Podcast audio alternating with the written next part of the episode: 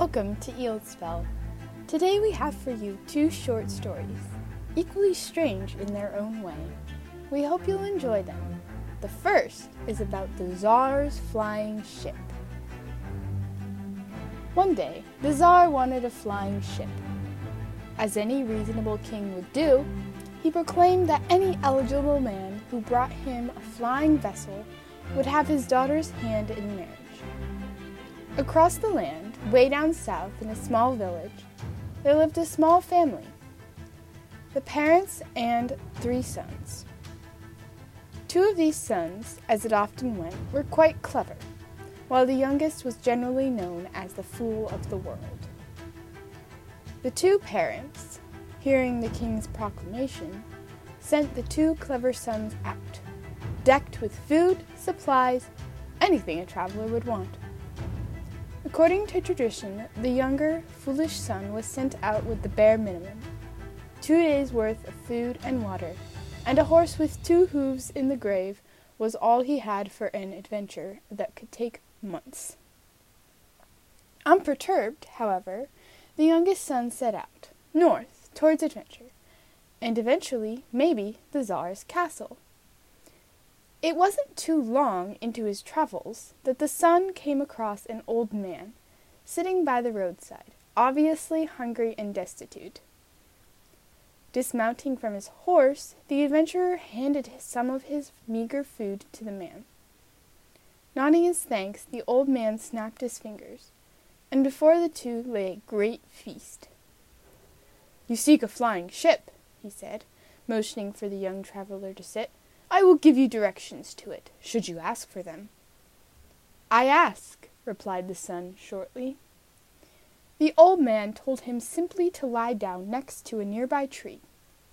As those instructions were simple enough, the youngest son complied. Immediately, as he lay down and closed his eyes, the adventurer heard a large wind above him, rustling the leaves of a hundred trees. You may open your eyes now, the old man said. And the young traveler did. Above him was a massive flying ship, hovering closely above the forest top. A thin rope dangled from the prow. Quickly taking it, the young son boarded it, flying off north towards the castle and his reward.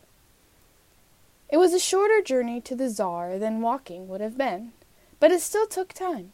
Along the way, the traveler picked up numerous other ragtag travelers.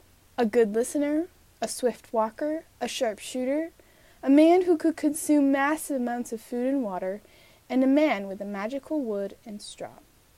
Along the way, the traveler picked up numerous other ragtag travelers a good listener, a swift walker, a sharpshooter, a man who could consume massive amounts of food and water, and a man with magical wood and straw. Eventually, the motley crew made it to the Czar's castle and presented him with their flying ship.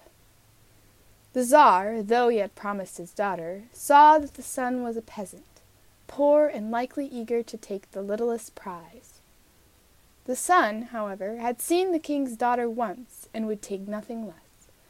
So the king gave him a series of difficult tasks, supposedly intended to prove the son could protect his daughter. Quite coincidentally, however, all of the tasks were easily completed by the young traveler's assortment of unlikely friends. And so, left with no other option, the Czar summoned the youngest son to his throne room. Acknowledging his commitment and strength, he bestowed the son with gifts rich wine, foods, and most importantly, the hand of his daughter, the princess. Quite fortunately, unlike in many other stories, the princess loved her suitor, nearly to distraction and so the two lived happily ever after in the palace of the Czar.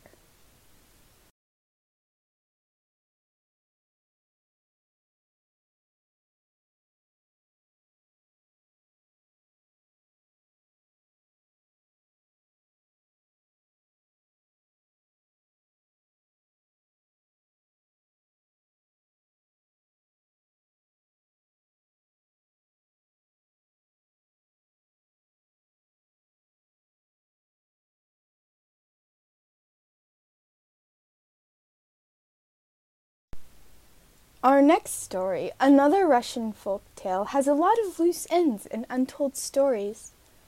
Perhaps the most intriguing is how a deathless prince dies.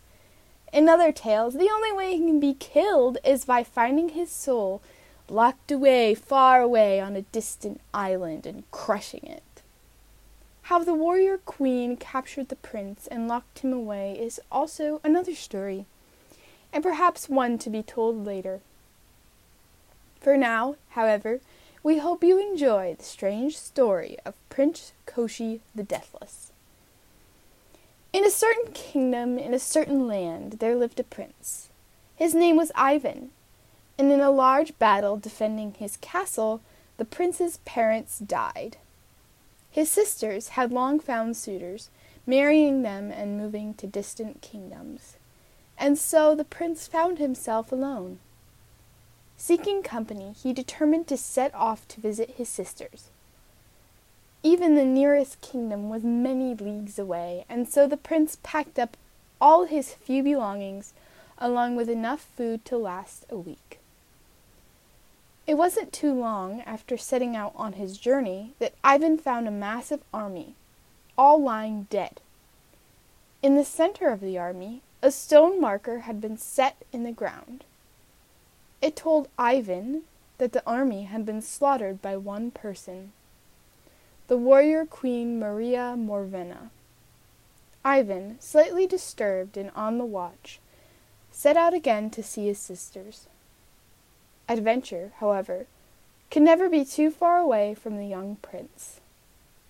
He hadn't been long on the road when the same warrior that had killed the army, Maria Morvena, ambushed him from the roadside taking him along with many other captives to a dark, brooding castle. Eventually, Ivan worked himself into the queen's favor, overseeing the other servants. One day, the queen said to Ivan and his companions that she was going out on another war and would be gone for weeks. As often happened in those days, there was one closet that no one could go in. Of course, the queen hadn't been gone two days when the temptation became too great for Ivan to resist. The door hadn't been oiled for quite a long time. The prince feared that he would be found out with the harsh creaking. But he wasn't, and entering the closet, Ivan closed the door behind him. A voice croaked from the darkness, and he jumped, startled but all the voice was asking for was water. Before finding a light to see who the voice belonged to, Ivan pulled a canteen from his belt, giving it to the hand that reached out from the darkness. If Ivan had been paying closer attention, he would have seen the harsh manacles chained to the hand. But he didn't, and the strange man raised the water to his teeth. Immediately, when he drank, the darkness turned to bright day. A loud cackle filled the small room as the man, Prince Koschei, the Deathless, had his strength renewed. Breaking the chains and rising, throwing Ivan to the side, the Deathless Prince ran out the door, removing anything or anyone that stood in his way.